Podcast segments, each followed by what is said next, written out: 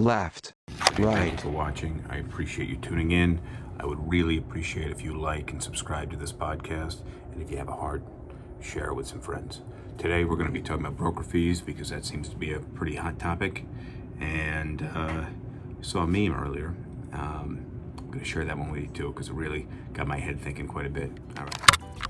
This is Sip Talk. Grab a drink and enjoy. Princess Philly.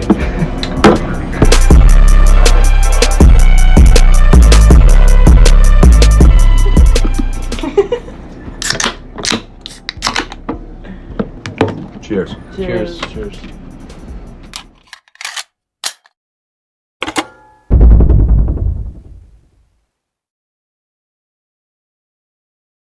All right, so we are live. This is Sip Talk, episode 22, which is pretty cool. Second one this week. We're really picking up the, the pace here. I like that. One of the topics. Yeah. When you're ready. Oh, you were drinking Stella? Cheers. Oh, yeah. Cheers, guys. It could be this or White Claw, one of those. These are a little warm. Uh, what do you got over there? Yeah, I finally got you on board on the warm beer train. Well, that was our only option. This is coming down because I can't. I can't. I can focus. I mean, yeah, yeah. All right, that's that. All right, James. Sorry, but we're exposing you to coronavirus through the internet here. You, I guess you couldn't see that, but we we had this big plastic Oh, is, barrier it, up. is it broadcasting on 5G? I, I I don't know what's going on with the bandwidth today, but it is not it is not looking good. Because if it's not broadcasting on 5G, then I think everyone's safe. It's only 5G that spreads coronavirus. Yeah, well, uh, there you go, because that's definitely a real a real problem for people that believe in most conspiracy conspiracy theories. yeah, but given given that your side of the screen is a slideshow right now, I, the uh, the adoring public is safe. Yeah, the public's not insane. Yeah, so so this is machete I got in the mail, and uh, it's You really got it on the mail? yeah, it came in the mail. I thought that you couldn't send those things. I know, but it's sharp as shit. No, you can't take them on airplanes. Uh, I guess I won't be able to bring it to the Amazon with me while I bushwhacked my way to the hotel. So yeah. I, I think want. that's going to be a pretty good thing for the incoming zombie apocalypse. Well, I hear that you know with five G and whatever's coming after that, it's probably probably going to happen. So I want to talk It's today. really the natural next step. when you whenever you're ready, I want to talk today about day drinking. And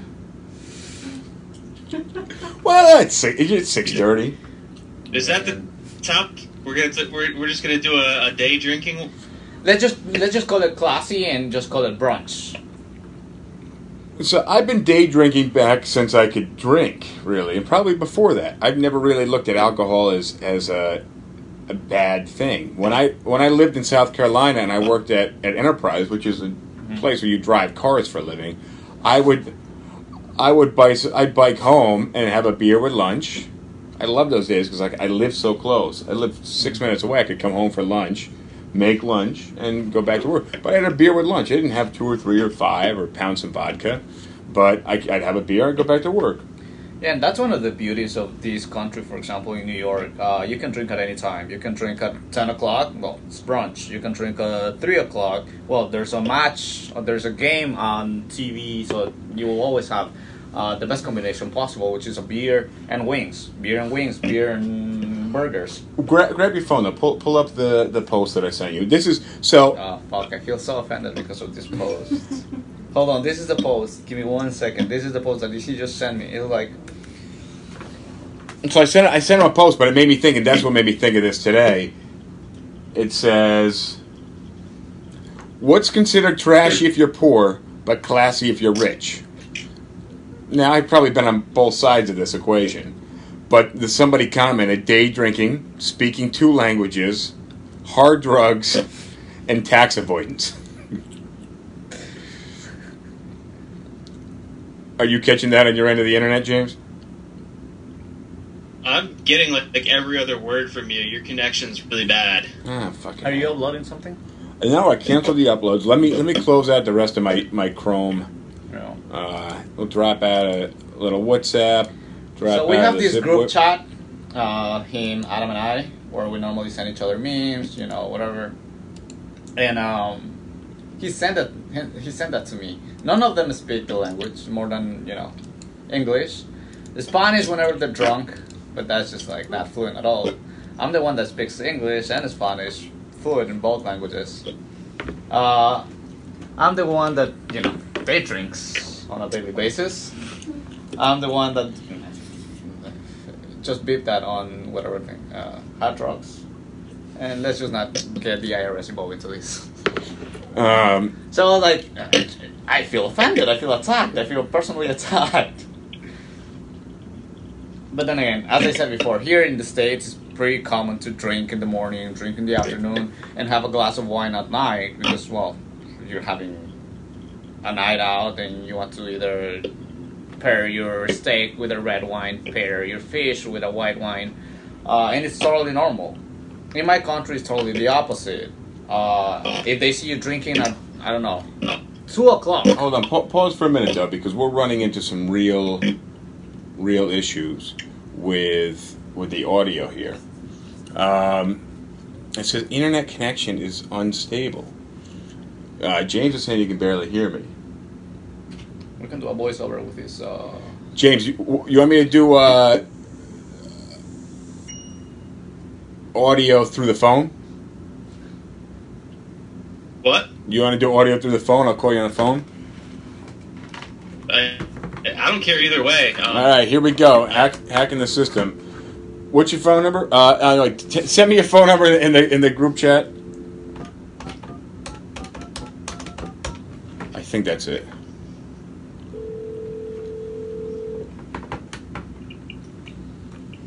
Maybe something Oh, else. there, there, there's. All right. So now, hold on. All right, let me just play my headphones. Oh yeah, that is a, a long delay. All right, guys, tell me if you can get the audio from over here. James, you really got to shout into your phone so you can be heard on live. Um, Raj, thank you. I know we're good on Facebook for the sound, but we're in the middle of a Zoom meeting as well because, well, we're, we're crossing state lines here. That's Can you hold that microphone next to your next to your mouth while you're speaking? Like why?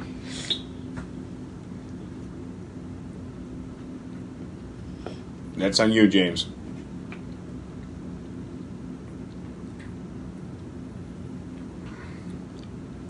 James, we're just waiting for you to talk.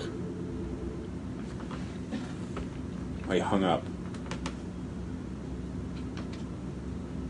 Hey, you hear me? Yeah, now I hear you fine. Um, I just had to. I pressed the wrong button on my Bluetooth headphones because I want to have my hands free and I don't want to have to be holding the cell phone to my head the entire time that I'm on the uh, stream. Can you guys hear this? Ask if, if these guys can hear it over there. Because last time we had some sound issues, and then when we uploaded, we had sound issues as well. So it was it was a clusterfuck. Any way you look at it, when it came to sound. But this Zoom stuff is new, and uh, we're going over the internet connection. And I don't think there's many people left in the office at seven o'clock. But Adam just got here from previous. Do you want me to keep the webcam on? yeah, it, it's it, it, you know I feel like we're almost in the same room. Can you ask these guys how the sound quality is from where they are? Make sure they can hear this guy. It's a. Um, It's a, James speaks two languages. He's got that going for him. what do you got? Besides English. Uh, Spanish. It's rusty now, but you know, you get about a month in Spain and I'd be back to fluent. what? ah. Mhm. Since then, how's the sound quality? Yeah, how's the sound quality? Yeah. Um, but yeah, I think uh, I think hard drugs definitely either a very poor person's thing or a very affluent person's thing. no comment from him. I don't know. Middle class people seem to like them too. Well, the middle class is sliding. I mean, have you That's seen the thing, the, if the rates of? and you're doing hard drugs, you're not going to be in middle class for too long. yeah. I mean, there's a there's a bigger rate of people doing hard alcohol, and I don't know where did they get the drugs, but they're actually doing like hard drugs in this pandemic, like in this quarantine. There is a huge spike on alcohol sales. There's a huge spike on uh, import of drugs. You know, and Well, people have all this extra time, and Yeah. people got to face the, the real hard facts of what life is like. you know, um, you know, which which I think the thing is, you know, when life is bad, you're probably day drinking and doing hard drugs, Jesus. and obviously avoiding taxes um, because they cost money. But then when you're when you're upper class, you're doing hard drugs because they're given to you for free, and you're day drinking because you may not have to have a nine to five job. And you're avoiding taxes because you can pay people to like me to do them for you. but uh, but I mean, you know, that's that's effectively, I think, uh, I think that makes a lot of sense. But my point is, I don't, I, I don't. Depending on what you're doing, I don't have an issue with the day drinking. If we have an agent that goes out and has a beer or, or two with a client or for for lunch, I think I think we lost the live. I think we lost one of the lives. Why don't you turn the volume down?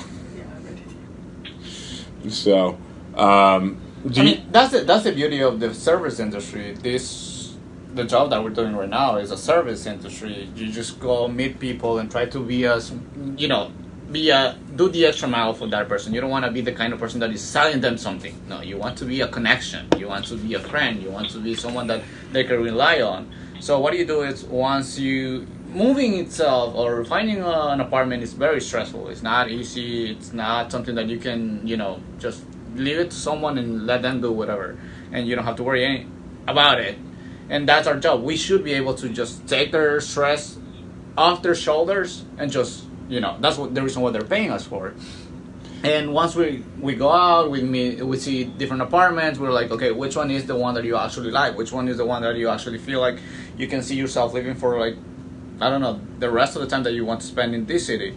Uh, and if they go like I like this apartment, then you go like perfect. Let me just send an application for that, and they just go out for a drink after that. They just go out get some drinks. Let's just you know just take our minds off of this. But I, th- I think in the when it comes to business meetings and and things like that, it's often done over a drink. No, I mean, I'm very cautious, and I tell agents, and I said it a lot in the beginning when we kept a decanter in the conference room, which we we try to keep full, but it didn't it didn't last. That you your clients can't drink before before Signing, signing a yeah. contract because you know having a drink to say yeah we're done is cool but having a drink and somebody saying well i drank too much you know i'm, I'm going to use that as an excuse um, you know i don't want to that's never happened to us but i don't want to be put in Um, that position I can tell you that that's not an excuse for signing a contract if they're to challenge it in court and say that said that they had a drink beforehand. Um, well a drink They would lose in court and give time. But you don't want to have to go to court in the first yeah place. exactly exactly so just preventative measures Yeah, Uh, that's why you once the signature is in, once the whole process is done, then you should go like, yeah, let's just go have a, let's just go have a drink because the more connections you get with that person, the more people that they will be like, listen, I had like a super, and I had a client uh, a week ago that they were like, you make our process as easy as possible. We didn't do anything, which is when check places. We told you the place that we want. That place didn't work out, but you literally told us that there was another place better than the one that we just found. but part, but part of this business is being likable Yeah. and being trustable which i think is a lot easier if you're genuinely likable and trustable Which I am. and trustworthy. But um, you know, grabbing a drink with somebody after you know after contract is signed, or saying, hey, you know, once we get everything complete, let's grab a drink, is is a really good incentive. Um, and it's a stressful thing. We do a lot of people that come to us are super super stressed. So being able to grab a drink afterwards is a nice. You know, I had people that come in from out of town. They're like, all I want to do is just grab a glass of wine. And I'm like, fine. You know, once we finish this, it's on me Yeah. and we order. You know, you, uh, I don't know if you have in South Carolina the mini bar app. Do you have that as a thing where you can you can order what you want on the app and it gets delivered to you? I have no idea. You know, you know my stance on apps in general. Well, yeah, I know that. I know that. Um, yeah, but but either way, it's. Not, I mean, we have a liquor store that's two blocks away. We can call the liquor store, and they bring it over in a half hour. So Yeah, So well, New York also has all sorts of apps for those kind of deliveries and stuff, and Charleston just is not big enough of a market to support anything like that. even the downtown area. I don't know. I, I only go downtown when I'm getting paid to, No, wow. which is practically every day of the week, but so I wouldn't be going there if I wasn't getting paid. So the other thing I want to talk about is broker fees. how they work, what they are, when to expect them, which is traditionally introduce them as well. Tra- traditionally, I have worked in a market where it's a an owner's market, basically meaning that there's a huge amount of demand when it comes from renters, and the renters in New York City traditionally pay the broker's fee. In any other market, you have a higher vacancy rate, and the renters can have their choice of apartments, and the real estate agents that show show those apartments are paid by the owner. Just like in a sales market, if you're selling your home, I'm representing the home, and someone comes to me for the listing, you're paying me. If they come to the listing with their broker, you're paying me, and my broker's splitting that with their broker. But it's paid by the seller, and in other markets for rentals, broker fees are paid by the owner. In New York City, there's a lot of owners that may own 500 or 1,000 or 10,000 units, and their office is in Great Neck on Long Island. They don't have an office in the city. And they have what are called open listings. So they email the greater brokerage community. So they may send an email blast out daily or weekly or twice a week with their vacancy list. And traditionally, it's you know two to four to eight apartments. Now we're seeing ten pages of, of listings with very high vacancy rates. Um, and but because they have such few vacancies, they're not paying the brokers. The brokers go out and they photograph the apartments, they advertise the apartments, which cost money, and then they field phone calls, emails, and text messages, and they show the property. They deal with a lot of underqualified people or underprepared people, and then we have to negotiate a broker's fee with those incoming renters. We submit their application. If it's approved, they pay our broker's fee when they sign the lease. That's traditionally how it works. James, you're familiar more or less with that business model? Yeah, it doesn't really exist in Charleston though. In Charleston, most of the apartments are either going to be with a real estate company or like an apartment complex you're going to have property managers on site Well, so that, that- that you deal with directly. So I, I, I guess that the the broker's fees or whatever are just kind of lumped into the rent where I'm basically paying the salary for the property managers. So we- yeah, we have this- It's an invisible charge. It's an invisible charge. We have the same thing here. We have so a lot of luxury high-rise buildings. What they'll do is they'll put an on-site management office, which handles management, it handles leasing, and it handles showing. So if you go to the doorman in the building, you say, "Hey, what do you have available?" and they say, "Go to the go to the fourth floor, go to apartment four S." And knock on the door, and they'll t- give you a tour. And you go to apartment 4S, they have you fill out a form, and just like when we went to Plantation Oaks or Plantation Gardens or Plantation Stables or any of the plantation type apartment complexes, um, which at those I, I, I think it's a funny thing. It's just all these plantation, uh, old plantations were turned into apartment complexes. Well, and I just think that there's some odd marketing there because, like, you know, I've had some conversations with people from the South that don't seem to think that plant, plantation has a negative connotation. But us coming from the North, it definitely does. Yeah. And all I can think is, like, what do you feel like? How does it feel like as a black person to go and apply to live at a A plantation plantation. or whatever? Like, what's the marketing spin there? Like, none. Not only are the rates great, but you could work where you live. No, but they're, they're they're trying to. They're I actually heard recently that they're trying to get away from. They they may d- delete the the term plantation from a lot of these establishments. Same as cotton. But but but it, you know Cotton Ox. Oh, cotton apartments. condos, Cotton. cotton. Yeah. What cotton apartments? No. Uh, there, there, there's a place called Cotton Apartments. Cotton real estate. All right. E- either way, it's it's it for a long time. People have not paid much attention to it because it was the South, but now you have a lot of things that just make you. I mean, we we looked at it a, a funny way. Like you have all these people that want to live in a plantation. There's one thing about being the plantation owner, but when you just live in a plantation, you're not the owner of the plantation. You know, typically there's work involved. I feel like I don't know. Yeah, so just change the subject at some Yeah, it's a pretty top-heavy arrangement. yeah, before before I dig dig any deeper. Um, but yeah, either way, when we moved into an apartment, we didn't we we didn't have much of a process to go to. We showed up. We said we want to see apartments. They gave us a quick tour. Not even the exact unit that we would. They gave us a, a tour of a model, and then they said the apartment you will move into will look just like this. It'll be located over there near the pond, some Spanish moss and some willow trees. You know, No, they didn't even tell us where the apartment they were going to move into was. They said it's going to be somewhere on this complex. Well, exactly. And uh, and then I think they did a credit check. And we were 22 at the time, 23, 22. Too. And uh, yeah, and that was it. But it was very, you know, we didn't have to have tax returns and pay stubs and employment letter, social security card, What did bank statements. We filled out an application, they ran our credit, and they said, you're approved. No, they Where's still the wanted us US to verify income. Um, I think because I'm she pretty sure that as we were 22, I, I I know that my mom co-signed on, Yeah. the, on the first lease that we had. The first lease Technically, your we mom- enough income that we didn't have to have that done anymore. But for the first one, they they did verify income.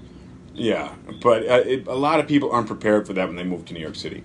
But what I'm saying about broker fees is the model is reversed here. When you have on-site management, their incomes are usually compensated by the landlord, and it's built into the rent. Now, in New York City, we also have a thing that's called so typically the renter pays the broker fee. Just like in a suburban market, a lot of brokers will ask for five or six percent on a sales transaction, which legally it's fully negotiable. In Manhattan, brokers will ask anywhere from twelve to fifteen, or even up to eighteen percent. And I have seen higher on a uh, apartments that are very very low in rent. For example, we had one today that it was rent regulated. It was under eleven hundred dollars for a two bedroom apartment. Now, that's I mean that's, That's not better than what I'm paying in Charleston. but but it's barely even a Charleston thing, and this you know this is in New York City. So that's an apartment where you could justify a heavier broker fee because it's such a good deal. Uh-huh. Like that's a once in a lifetime apartment. Those people should stay there for the next fifteen or twenty years if they if they can afford to, and obviously if they're happy with it. But instead of someone coming to us and paying twelve percent or fifteen percent, we also have times where the landlords pay the broker fee. And typically, when a landlord is paying the broker fee, it's justified in how much the landlord is earning per month in rent. So the apartments where the landlord pays pay the broker fee are typically higher priced than a comparable apartment with a broker fee. So I may have a twenty-seven hundred dollar two bedroom. That's not a real price. I may have a thirty-two hundred dollar two bedroom in Hell's Kitchen, and it's a really good deal. It's got two separate queen size bedrooms and a living room, probably for that price range. Not very well updated, not a gut renovation, but a decent amount of space on a third, fourth, or fifth floor walk up. But because it's a good deal around that three thousand mark, the landlord is not going to pay me as a broker because there's high demand for three thousand dollar, thirty two hundred dollar two in bedroom. Hell's Kitchen. Now, a thirty-six hundred dollar two bedroom in a comparable building, the owner may be willing to pay the broker, and thus the apartment will become no fee for a renter. So the renter saves this upfront cost of 12, 15, 16, 18 percent, um, and a lot of people think fifteen percent is a standard fee, but it's illegal to use the term standard fee, and we're always negotiable, which is why on an eleven hundred dollar apartment we might ask for an eighteen percent fee because you're never someone's willing to pay 18% because at $1100 that's a couple hundred bucks more Yeah. you know um, but if you move into an apartment where the owner pays the broker typically your monthly rental amounts are higher so you have to do the math and figure out if it's better to pay a higher rate monthly or to pay more upfront That's why it's a lot smarter to know what's the difference between net rent and gross rent. Because there was a chick that came here and was like, my net effective, it's, what was it, 32, 3400? And we're like, yeah, you, that's your net effective, but you know that your net effective is not what you're gonna pay. You're gonna pay more. And Well, so, if like, we if we show her something at thirty four hundred, say she said net thirty four, we Yeah. show her something at thirty four, and then need to charge a broker's fee. Yeah. Then her net, obviously, she's going to end up paying over. Yeah. To end up paying over thirty four. Now, if we show her no fee apartments at the thirty four mark, then she's probably not going to get as nice of an apartment as she would a with a fee apartment.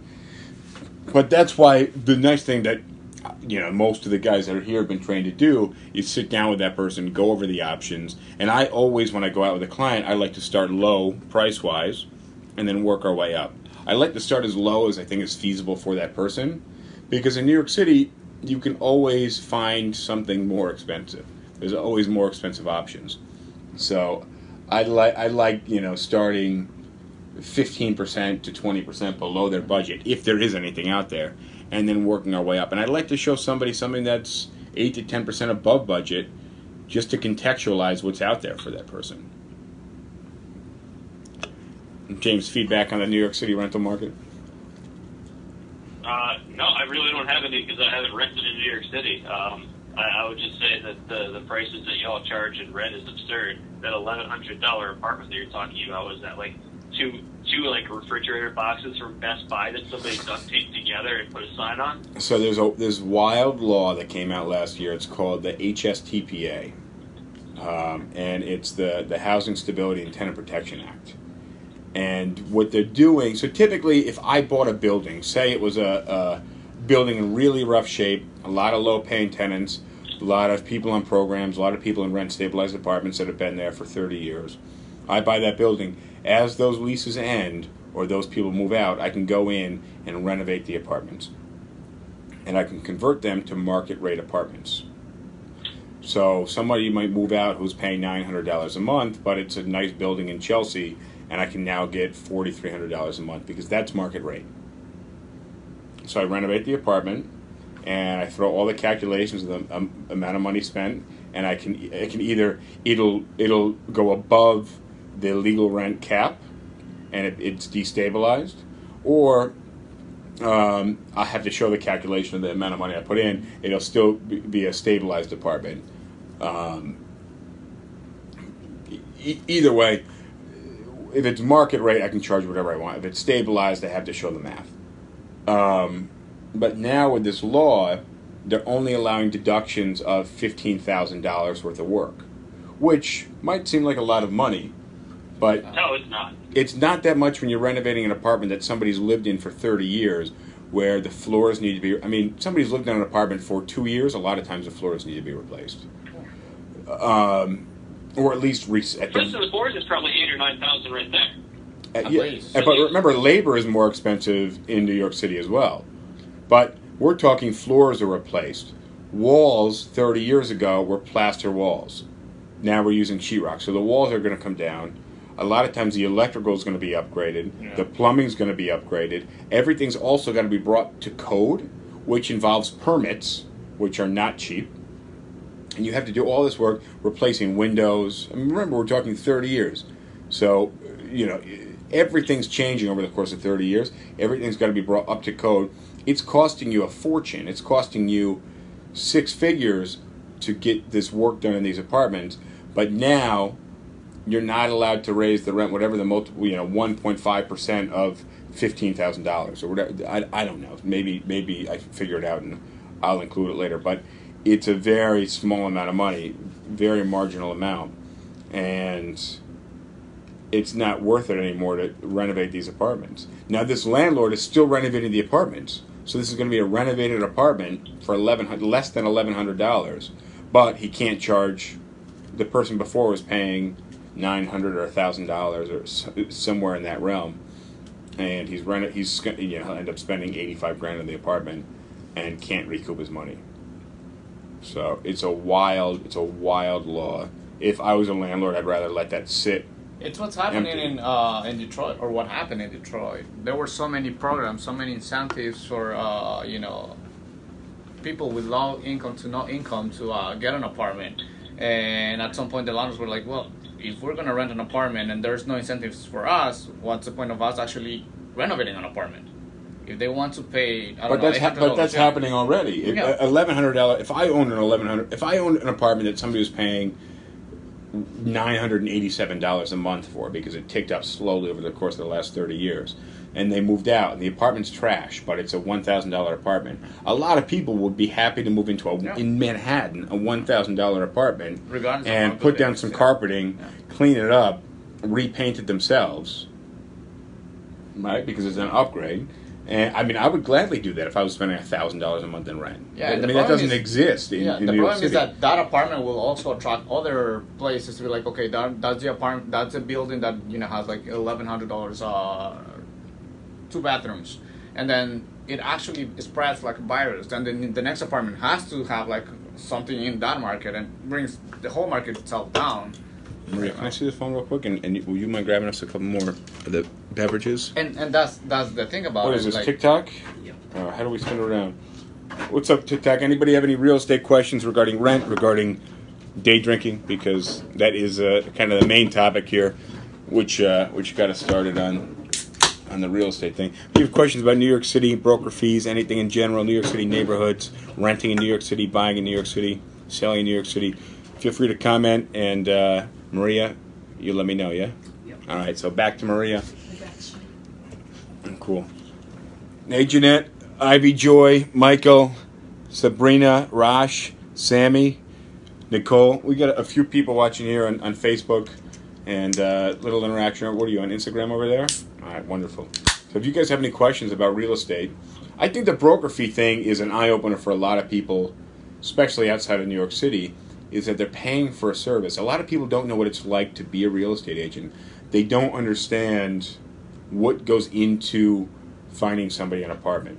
At the very least, what we do as agents is we do photography, mm-hmm. advertising and marketing, and then we do appointment booking, and then we deal with a ton of people that just waste our time, and you're not being paid hourly. Yeah. So a lot of people don't know what they want. They're not qualified. They want you to give them a tour, or people just expect you to open the door and shut up, and they don't see any value in what you do as a real estate agent. But there's a lot involved, especially when it's 95 degrees outside, or yesterday it's a monsoon, and people still expect you to show up and show face and do business. And it, you know, I, I agree it's a lot of money, but you have to bear in mind what you're paying for. The last time when I moved and I dropped, uh, it was like 2,800 bucks or something to pay a mover. To one, they packed up the apartment, and two, they carried everything out out of the building, loaded a truck, unlo- drove it, unloaded the truck, and put it back in my apartment. And yeah, twenty eight hundred. I think it ended up being a little over three thousand. So like, well, you had a few more items than than you had given us in the estimate. I'm like, ah, all right, fair, fair enough. But I was happy to pay that, even though it was a shit ton of money. But it was a service.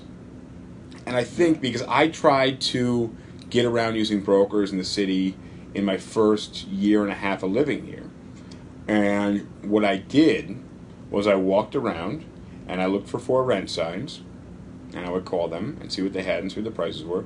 Or I would go to buildings that I thought were interesting and I would look up the information for the building and uh, and see if they had anything available in the building.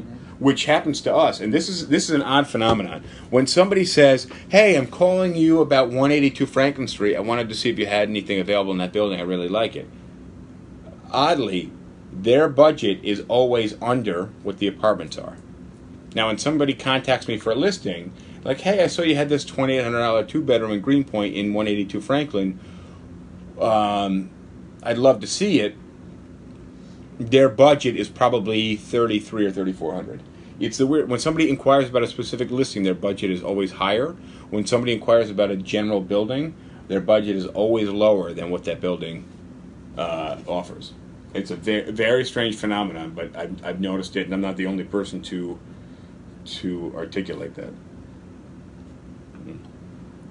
Shit that was a lot fuller than the last one what are you drinking by the way Me, I'm drinking dark rum. Um, let me go grab the bottle. Yeah. Oh, he's out. Don't forget you're connected to your phone. What? Oh, never mind. Oh, Bluetooth. I really like rum, actually.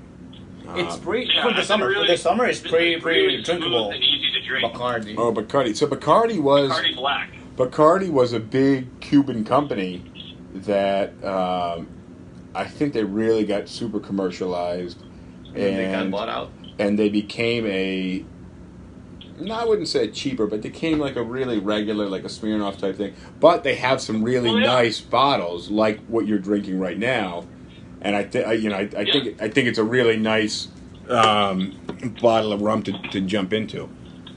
I like a Well, dark and rum. the, like I got that one it was like maybe twenty bucks or something, if that. And like it's really smooth. It's a little on the sweet side for me, but for a bottle of aged rum that tastes good, it, it's tough to beat that. And yeah, there are more expensive brands out there that taste better, but when it comes to like value per dollar, if you find the right bottle of Bacardi, you're doing pretty well. I'm also a big fan of Cruzan. I think the exact same thing about whiskey. The dollar amount per whiskey, that's like my thing. Because Well, rum, rum is pretty good. I mean, my, drink my go-to rum, and this is from your family, James, is a, is Myers rum. I really like Myers. I love rum. Myers. It's just twice as expensive as what I what I'm drinking right now. And then I really like Appleton Estates, Jamaican Yeah. rum. Appleton Estates, I, I you know, I uh, I love Appleton Estates. Myers rum. is Jamaican too, I think. Yeah, I, I think it is too. I think it is too. And I'll do a, a nice Brugal. Yeah, Bacardi is yeah, Bacardi is Jamaican. It got Yeah. bought out by a Puerto Rican company. No, I thought it was Puerto Rican. No, Wait. Bacardi. Bacardi, I thought it was Originally. Cuban. I thought Bacardi No. was Cuban. No, it was Jamaican, and then it got bought out. Any, by, any uh, anybody on live can tell us where Bacardi's from. I'm saying Cuba. I'm looking it up right You're now. saying Jamaican. no, he's and, saying uh, Jamaican. I mean, I'm saying Jamaican. He's saying Puerto Bacardi Rican. Limited is, is headquartered in Bermuda. Where's it from though?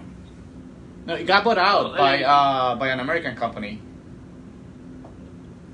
But original, originally it was either from Jamaica Cu- or yeah, it was. I think it was founded in Cuba. Yeah, yeah, yeah. yeah. Founded in Cuba, but it's currently headquartered in Bermuda. So you know, Hey, what's up, Kareem? So, Um, so we got Kareem Warner Tyson. Uh, one of the, in, in I think in the very beginning uh, of real estate, Kareem and I worked together quite a bit uh, before before I could really afford to go out and buy a, probably even a bottle of even a bottle of uh, uh, what what are you drinking over there? What's it called? Bacardi. Bacardi. I don't. I, yeah, but I don't know if rum would be my go-to. If I was, I really, I really dig dark and stormies. That's one of my all-time favorite drinks. Yeah, but the headache tomorrow. The headache the next day. Well, that's because you're drinking a lot of soda. You're drinking a lot of. I mean, how much are you drinking? First of all, you, you know the whole bottle, plus uh, ginger, ginger beer, and uh, and lime. You put you, you put Dark it. and Stormies are a fantastic drink. Yeah, they're super refreshing. Yeah, I, I wanted one really badly last night, but I I got caught in the rain so badly yesterday. I've not seen rain in New York City, nor Yeah, thunder and uh, lightning, and I uh, I stepped outside and it j- had just started, and it got so bad. I was standing under the scaffolding, and just water was pouring down through the scaffolding. I was I was soaked to the bone, my shoes all the way down to the underwear, just so like literally sopping wet, and I was standing under the scaffolding with homeless people who were, for the most part, pretty reasonable, um, except for one guy who was just shouting to himself, which didn't really make any sense. But um, I don't know. That's New York City for you. You have a homeless. How's the homeless uh, population down in South Carolina? There's a fair bit of them downtown, but I don't know, like, the, yeah, downtown, like King Street, Meeting Street area. Um, I, yeah, I, I just don't really pay attention to it. When I come home from, when I come back to work from grabbing lunch, I'm usually coming back on the bridge, um, and like when the the bridge lets out into downtown, there's a stoplight. And there's usually one or two homeless people there with a sign up asking for food or whatever. I mean, But again, at like, there's I'm just not one downtown two. hardly at all, and my office isn't really on like the main stretch of the retail or bar scene. Yeah. So there's not there's hardly any foot traffic on the street where, where my office is. So I I, have, I honestly have no idea. Uh, I've been like the coronavirus hasn't really affected me all that much because I was a shut in before and I still am. If I was going to be homeless, I would. I would definitely be somewhere warmer. I mean, obviously, New York City is warm in the summertime, But there's I- so many people. I would here. be somewhere where like fruit and sustenance grows naturally on the trees, right? Like that would Yeah, be a there you go. no-brainer. That would be a no-brainer for me. Uh, what's that? San Diego. Does fruit grow naturally on the trees? What do you, what kind of fruit you have growing out there? In Charleston? No, in San Diego. I'm saying if I'm homeless, I want to live somewhere where where Probably nutrition. orange trees at the very least. Okay. Um, when I was in Sacramento back in December, um, there were a ton of homeless people. I, I went for a bike ride, kind of around. There's a there's a bike path that goes around downtown Sacramento. The, the Sacramento is kind of flanked by rivers, Yeah. and so there's a bike path that You goes along the on river camera? around the basically around the outside of the city. And I went for a bike ride there. It was maybe a 10 or 15 mile bike ride, and all along this bike path, every 30 or 40 feet was just this makeshift tent and shopping cart uh, extravaganza of homeless people. I, I would say that in 10 miles, I probably passed by 40 or 50 at least. But that's how it's becoming over here. It's it's it's really it's really I mean it's pretty terrible. You know the the it's it's all I mean for for what I'm noticing, it's all drug related. It's not disenfranchised people that suddenly decide they're going to camp out in in front of Madison Square Garden because people do set up camps Yeah. and tents in front of Madison Square Garden before there's a big concert or before tickets go on sale or something like that. I see that here and there. But these are people that are like all drugged out, passed out, drooling, you know, missing limbs. Yeah, we just went out to uh, CVS to grab some beers, and there was this guy that was like, completely gone on uh, 8th Avenue, and he literally came to the hundred. I was like, "Move!" So I got in the in the middle of them, and I was like, oh, "Can I get some? Can I get something to eat?" And I was like, "We were literally ten meters away from where he was, but when we were there, when he started asking us for food, we just kept walking, and he just stayed there. And I was like, "Uh, "Can, can, can, can, can I get?" And I was like, "Oof." it's getting worse and worse and worse. And then you go to uh, 33rd and you see a lot of people just staying in the middle of the street, just sleeping. Yeah, so, our- so James, you know you've been here. Anybody watching on live, our office is located a block from Madison Square Garden, Penn Station, and three blocks from Port Authority, which traditionally are pretty populated places. Lots of tourists. Wow. Um, there's a, a gazillion hotels in the area, and literally eight blocks hotels away from 42nd Street. Yeah, yeah. Well, seven blocks away. So, and we're right near Times Square. So we're closer to the Penn Station, Madison Square Garden, but we're right near Times Square as well. Like you could see, you could probably see some of the lights reflecting off this building here.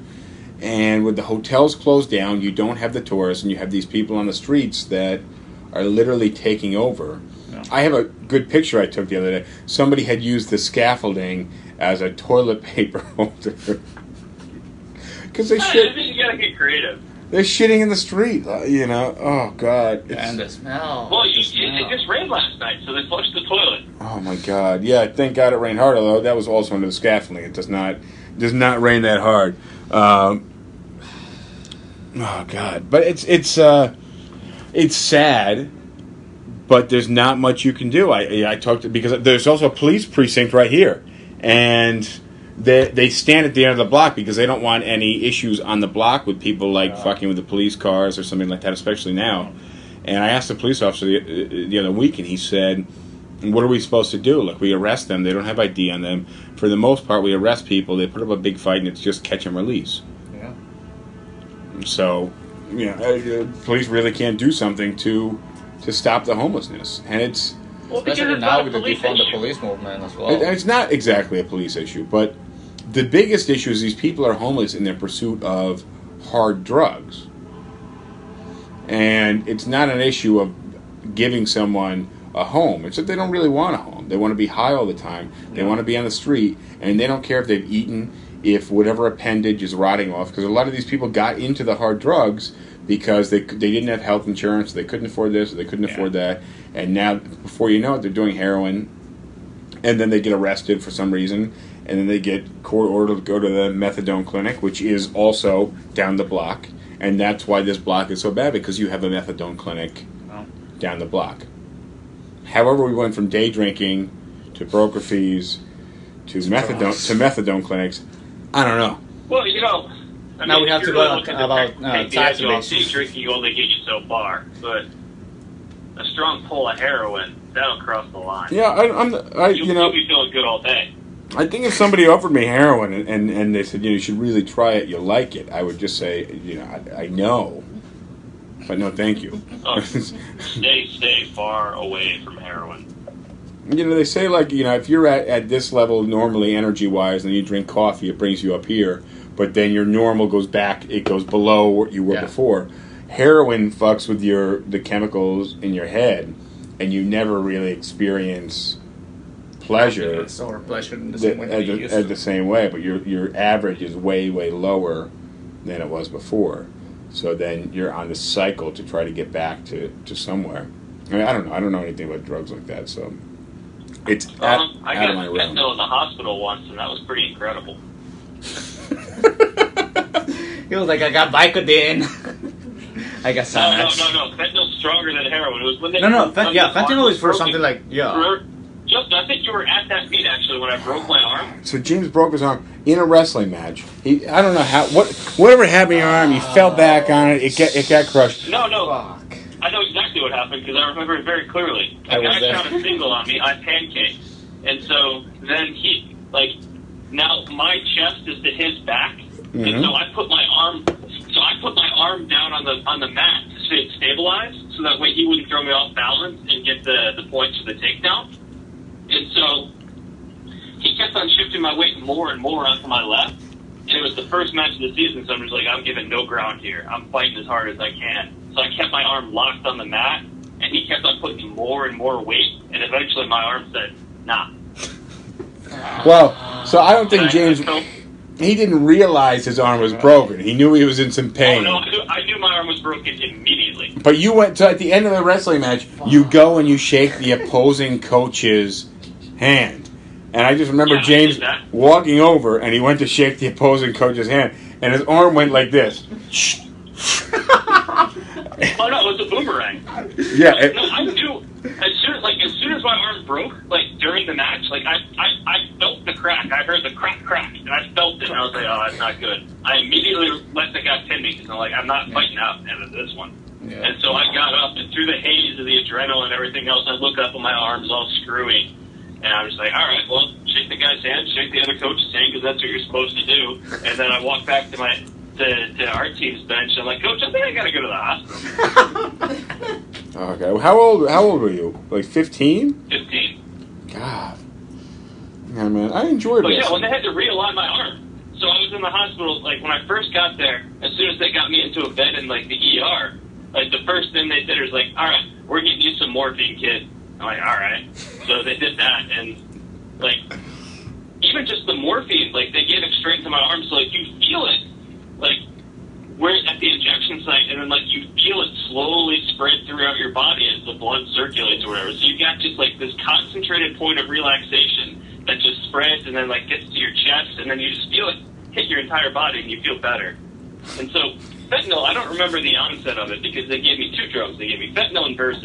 Versed is a short-acting benzodiazepine, which will just knock you out. Can you get my like this Like, they, Hey, they just gave sit me on- fentanyl and ah, Ale, Versed at the siéntate same acá. time. And they said, Y all right, pon go el- back to 10. I think I made it to about Ponle, ponle el en, en la cámara. Don't remember anything. Record him. Yeah. But I remember waking up in the middle of this haze of fentanyl and Versed pumping through my veins. The two, like, medical interns torquing on my arm to get back to the street. And that was enough pain for me to, Oh, to, to snap me out of whatever bliss I was in. But like, then what- I was awake for the rest of it. And Oh. so I just got my arm sitting there in the cast, like, like letting the cast harden. And I am just high off of my ass on fentanyl. And I remember I'm just sitting there with my arm elevated and the oxygen mask on, and way off in the distance, I hear a nurse's voice. And I said, mm, what? James. Mm, James. Mm, James, you have to remember to breathe. And remember going through my head. What? That's way too much work. I am way too happy right now. I was that happy. Like, I could just sit there and not breathe and just enjoy the feeling of it. And that was fentanyl. And I remember from the whole experience of breaking my arm and getting all the drugs in the hospital and whatnot, I just remember thinking, you cannot ever go near anything like this again. Because if you do, you're just going to be homeless yelling at pigeons in the street. But that's but that's exactly how drugs work. And you know, luckily you you have you got a lot going on for you that you can find joy in some other things. But especially if that was the, you know, the paramount of your life, and it was relatively cheap, and you didn't have much else. If someone were to offer me heroin today, I would say no. Not because I didn't want it, because I know that that would be the end of my life right there. And the thing, the thing, for example, here in the states is that it's really easy for uh, for doctors to prescribe you anything. Because I remember in 2018, They don't I- typically prescribe you heroin though. No, of course not heroin. Yeah, but they will prescribe you things like Vicodin. They'll prescribe you painkillers left and right, which I think is the hook for all of the next drugs.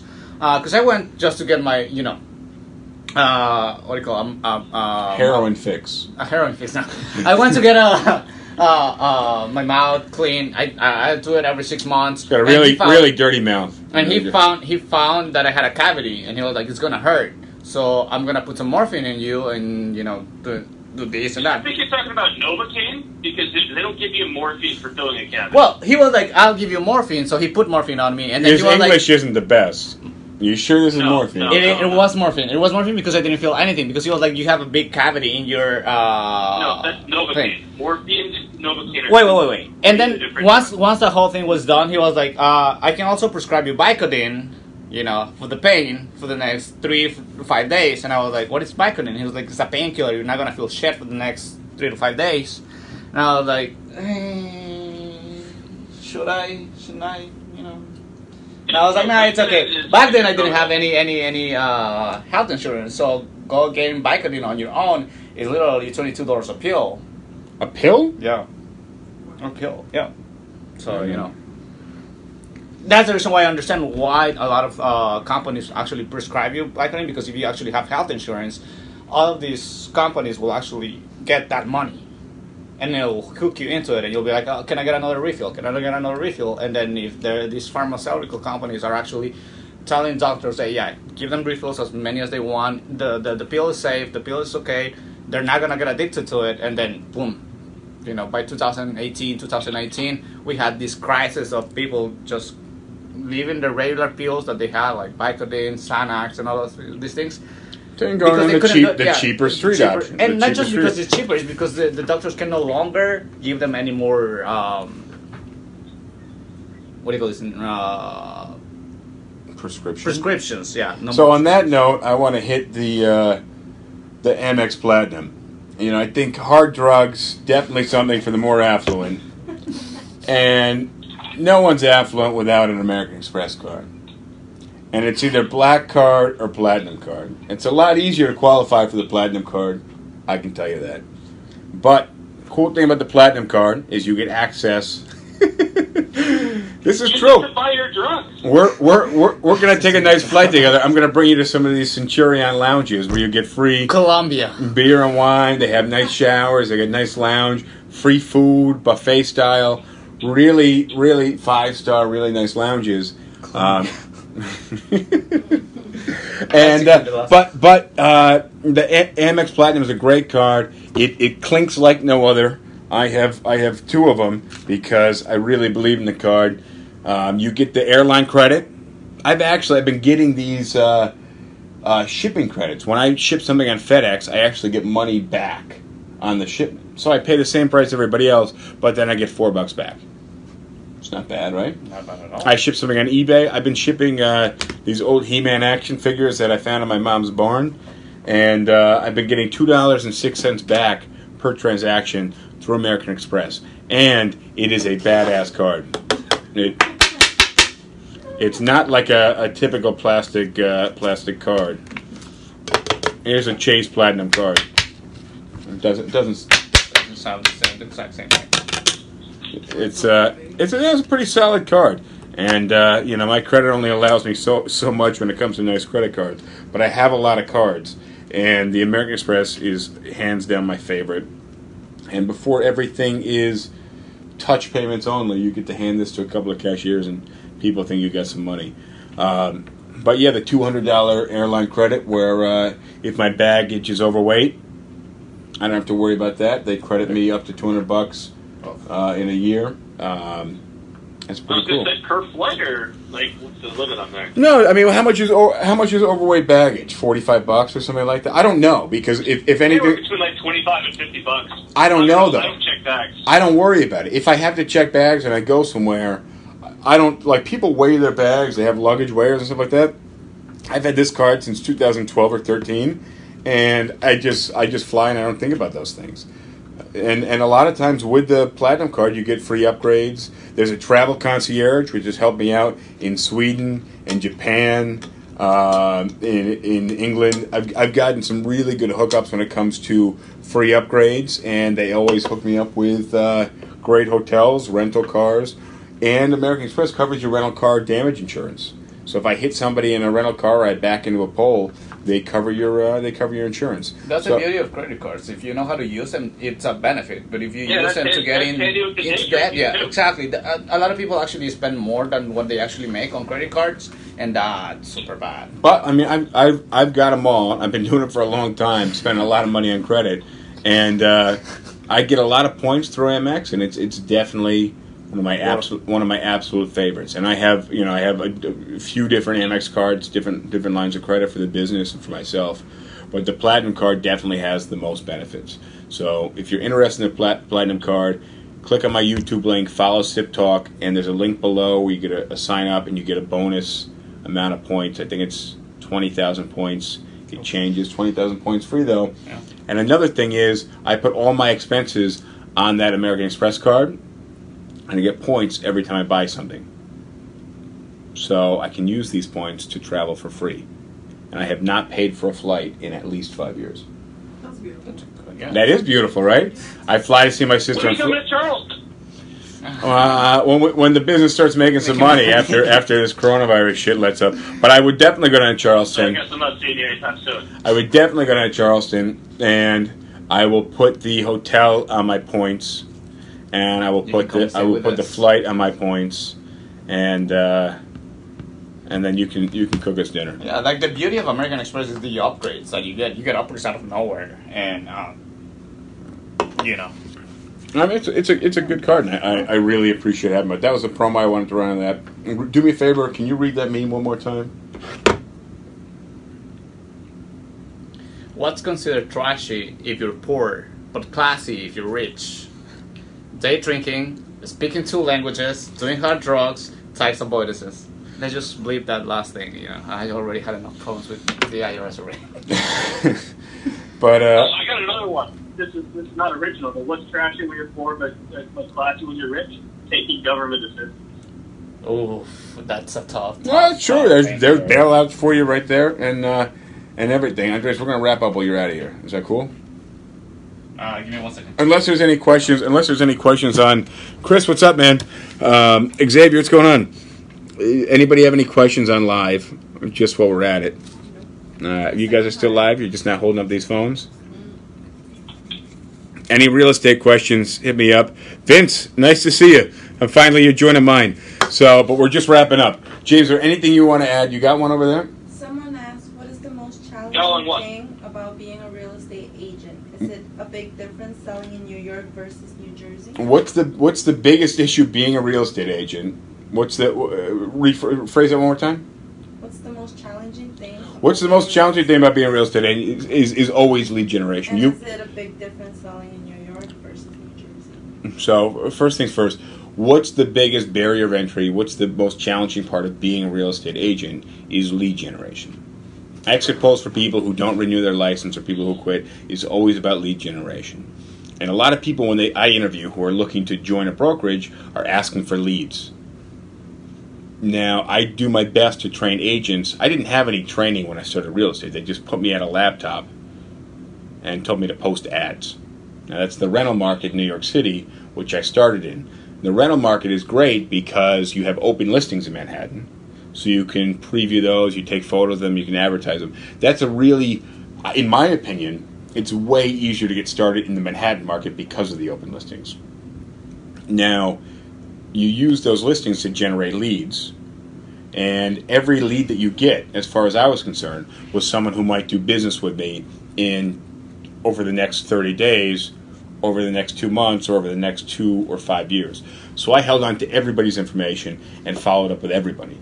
But the biggest issue is lead generation. And for me and the agents that we hire here, you have the rental listings, and now we have a huge vacancy rate and so many listings. I don't have enough agents to keep up with the vacancies that we're giving from the accounts that we're exclusive with um, and from the open listings. The difference between New Jersey and New York City is you don't have a strong rental market to get your footing. So, like I just said, you can get these open listings, you can advertise those, you can make money. You can close a rental deal in a day. Now, if you want to find someone a home in New Jersey, you have to know someone who's buying to connect with them. Or if you want to list a home in New Jersey, which listing a home is a great way to also find people who are looking to buy because you hold open houses and these people show up to your open houses and you can follow back up with them and over to show them listings that are on the MLS. But in order to list homes, you need to have the connections with owners. And when you're a new agent, and you don't know very much, you don't have a track record, that becomes really, really difficult. So, in my opinion, it's a lot easier to start in New York City. And when I train people, I think some of the techniques that we use are really no brainers. But just like working out, a lot of people fail at it. A lot of people sign up for the gym and never show back up, or a lot of people sign up for the gym and show up regularly, but they don't lose any weight. A lot of people gain weight over the course of their memberships to the gym, which is wild. But losing weight is not a complex endeavor. You eat less and you burn more calories. It's very simple. Any any other questions on the on the TikTok? Well, the plan is simple. The execution, not so much. But the execution is the is just is just doing. You gotta save it, or you got something. It ended Okay, Save cool. the Just make sure you save it. on live on Instagram. Yeah. you can yeah. save it. So, but the execution, you know, the application is is obviously the tough part, but it's just a matter of taking the small steps and doing the small things, especially when it comes to working out, or certainly when it comes to real estate.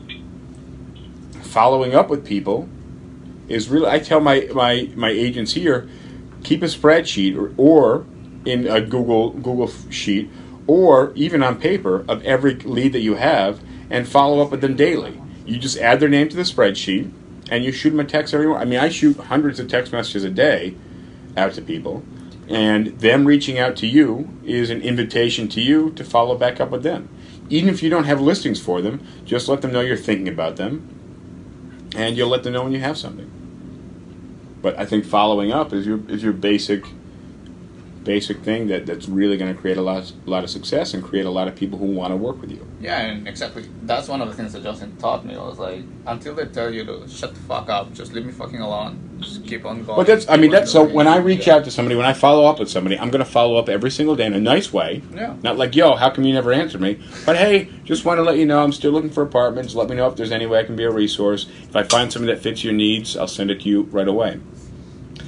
At a certain point, someone's going to, if they're not responding to it, if they're responding to me, great, I'll engage them and work with them. But at a certain point, they may respond and say, I found something. Or they may say, stop fucking texting me.